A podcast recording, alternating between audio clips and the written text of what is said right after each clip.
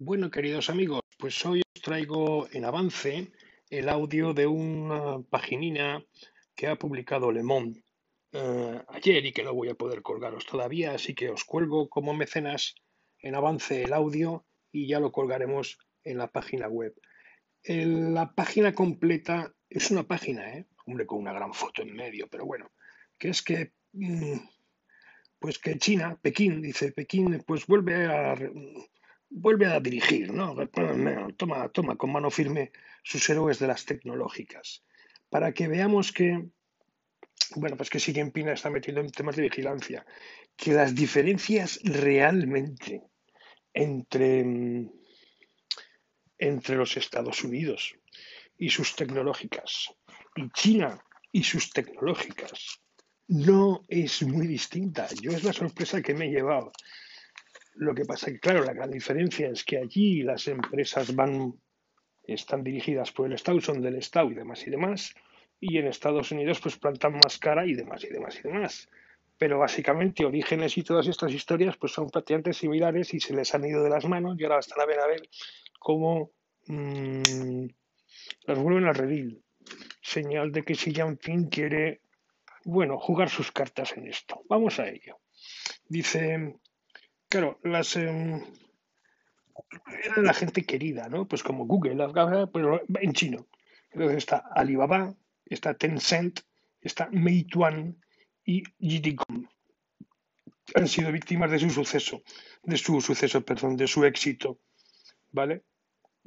Y el Partido Comunista Chino, pues las ha llamado al orden, porque se le estaban yendo de madre. No suena, ¿verdad? Bueno, Aquí el que ha montado el polvorín es Jack Ma. Jack Ma, este paisanete ya, que es un paisanete y quiere seguir aquí ganando más, no sé hasta cuándo. Ese que decía que teníamos que volver a trabajar 12 horas, 6 días a la semana. Todo para la empresa, como hizo él. Bueno, eso es él. En fin, entonces este quería salir a bolsa y lo lanzó. Alibaba es el equivalente de Amazon. Amazon Alibaba. Bueno, entonces eh, a 48 horas de la mm, salida a bolsa de su filial financiera Ant, ¿vale? Ant, las autoridades pues le, dijeron que la operación quedaba bloqueada. Esperaba ganar 37 eh, mil millones de dólares, 31 mil millones de dólares suplementarios. Bueno, ganar, conseguir. ¿Vale? Conseguir. Y bueno, pues se lo pararon. Y este hombre, en vez de venirse abajo, pues se fue arriba. Porque hay que recordar que aquí hay otra cosa en juego. Claro, recordaros, Alibaba Amazon, ¿eh? no es Facebook. Alibaba Amazon. Bien, el, Banco Central chino está lanzando la moneda digital, una criptomoneda, eh, en octubre. Entonces es una, claro, entra en conflicto con Ant. Y ahora os preguntaréis por qué. Porque está prácticamente haciendo lo que Amazon con Libra quería hacer, pues eh, em, Ant, Alibaba, ya lo está haciendo. Está funcionando por fuera del circuito monetario. ¿Vale? Entonces, claro, eso a la banca central china se le escapaba de las manos. Hasta aquí has llegado. Hasta aquí has llegado. Entonces, em, ha sacado eso y una, una serie de batería de medidas. Está el tema de la protección de datos personales. Ahora veréis por qué. Porque, claro, este tío mm, pues funcionaba como sociedad de crédito. Este, como tiene todos tus datos, sabe de arriba abajo cómo eres. Con lo cual te puede dar un préstamo o no. O te puede dejar comprar o no. ¿Vale? Sacó un proyecto de ley sobre regulaciones de financiación de empresas tecnológicas una ley de monopolios, ocho horas más tarde. O sea que eh, se lo comieron con patatas. ¿eh? Entonces se dio cuenta en el partido que haber favorecido tanto la concurrencia, pues se, les, se le habían ido de las manos y se habían convertido en un oligopolio, como en Estados Unidos. Igual, pero no es nuevo, ¿eh? esto ya lo dijo, ya lo dijo Dan Smith, ¿no? Que es proceso normal. en todas partes. En todas partes. Bien. Hoy son, en teoría, estas empresas, como en Estados Unidos, pues son nuevos servicios públicos. Y que a base de este oligopolio y tal, y estas barreras de entrada, pues se, se mm, controlan los mercados. Se convierten en monopolios prácticamente. Y entonces hay que ir a botello. Entonces, claro, dice que China se dio cuenta porque se le estaba yendo de las manos por el tema financiero. Financiero, ¿vale? El banco. Y no quería entramparse como se ha entrampado Estados Unidos, que se ha entrampado porque ha ido muy tarde. Y vamos a ver ahora cómo Estados Unidos lo conseguirá. Europa yo no lo tengo tan claro, pero Estados Unidos sí. Y desde luego los chinos, pues claro, es tan sencillo como coger este al, al, al este o Maya, como se llame, el de, el de Alibaba, el Jack Ma este, te meto en prisión y punto pelota. Ya está. Bueno, los gigantes chinos de Internet son menos internacionalizados, están menos internacionalizados que los americanos, pero tienen una oferta más diversificada, sea, dentro del país. Es lo que dice el articulista. Entonces dice, ¿en qué trabajan? Claro, en Estados Unidos es más complicado, ¿vale? Entonces ahí apostaron por internacionalizar y como de allí no se puede salir, pues lo que hicieron fue diversificar, digamos que ampliar su cadena de valor.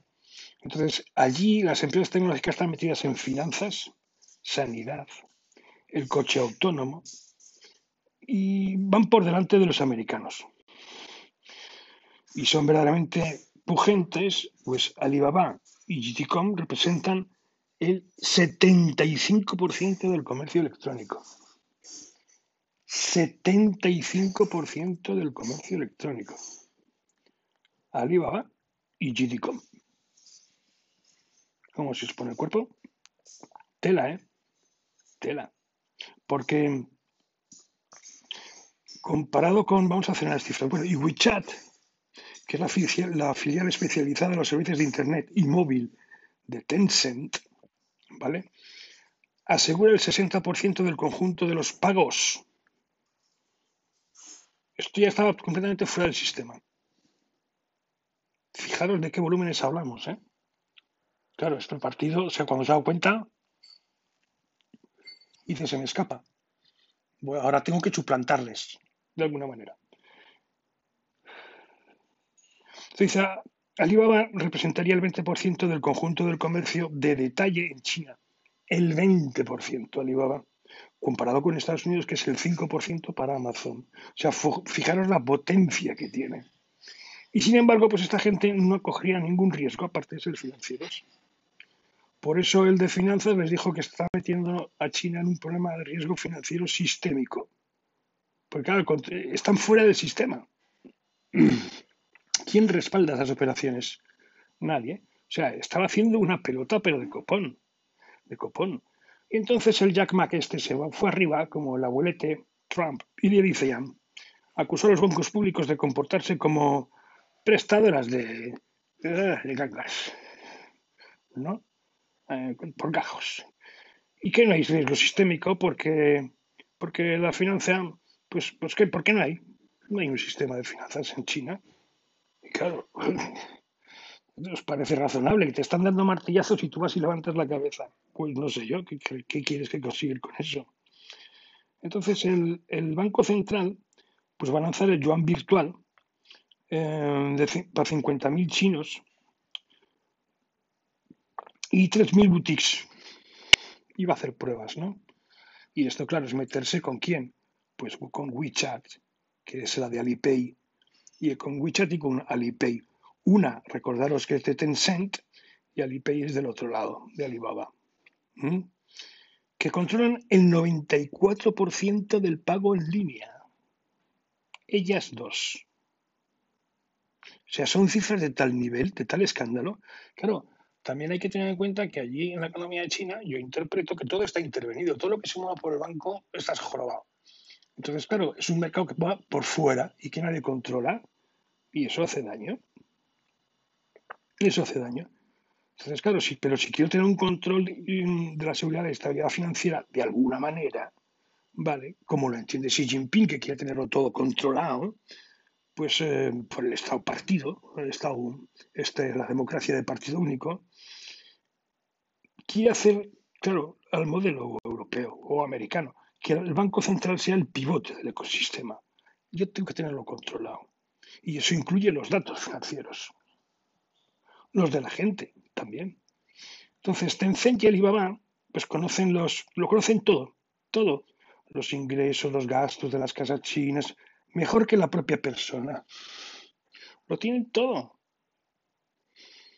Aquí el Estado no tiene eso. Y entonces, claro, sabe el riesgo cliente, es automático. Es que lo sabe, es que no tiene que hacer nada. Entonces, el, dinero mm, te da dinero, para ellos el dinero líquido, o sea, el metálico, y la carta de crédito, pues no vale para nada. yo funciono con otra cosa. Son más que. eso es el pasado. Entonces, em, algunos algunos no, ha empezado a haber problemas, porque con estos filtros, ¿qué es lo que pasa? Pues que, que tenían que comprar productos más caros, dado su perfil en Alibaba, lo que hace Apple. Lo que hace Apple o Amazon, si entras tú con un... Yo he hecho la prueba, a mí me salen precios más caros por tener Apple. Porque saben que eres un cliente de Apple y entonces pago más caro. Me suben el listón. Y, y por ¿qué más dice? Pues que que incluso no les deja, les bloquea compras en otros sitios, en la competencia. Pido una cosa en, en Taobao, que es de Alibaba, y, me mandan a WeChat. ¿Vale? Entonces, claro, ¿esto qué es? Pues esto es monopolio, oligopolio, no hay concurrencia. ¿Cómo es eso? Esto es em, abuso de posición dominante.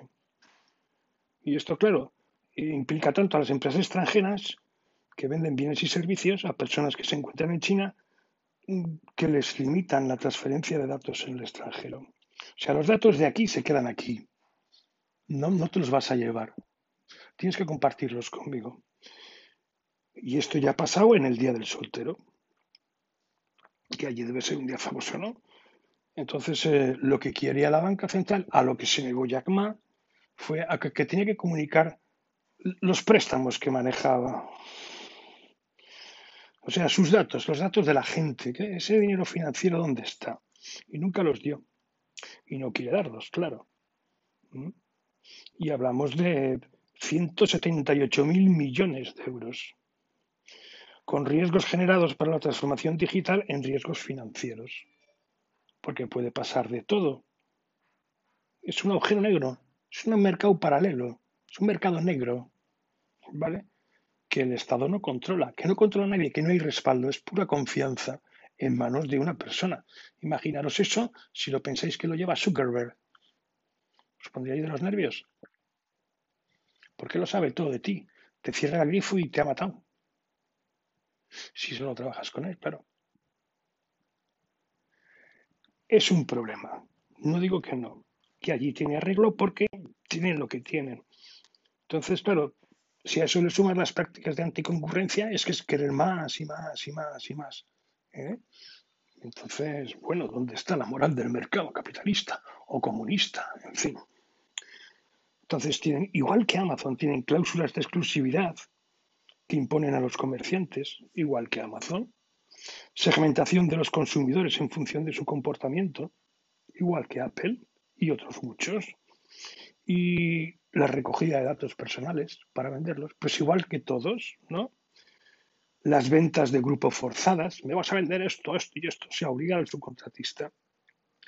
El artículo se las trae porque es como si estuvieras viendo a, a los americanos.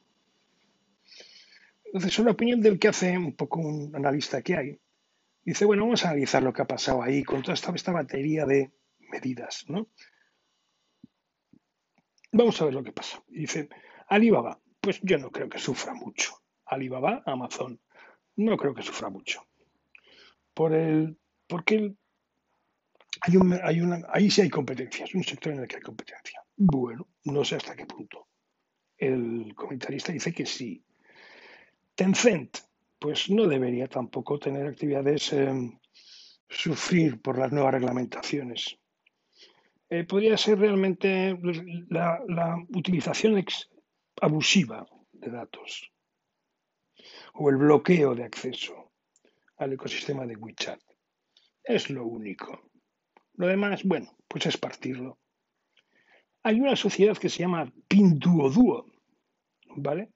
Más problemática esta, mm, que es de GDCOM, que, bueno, que está con GDCOM, que tiene dos retos, que es eh, los comerciantes, que los, los consigue a golpe de subvención, y ya los tienes pillados, entonces 10.000 millones se ha gastado, para estimular el compromiso.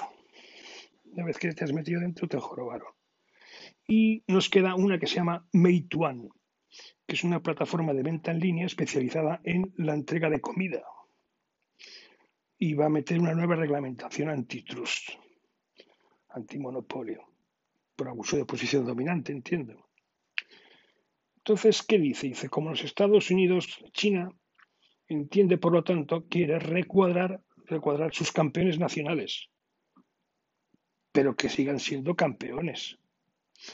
Como remarca Dominique Seval, los gigantes chinos tienen que seguir siendo nacionales.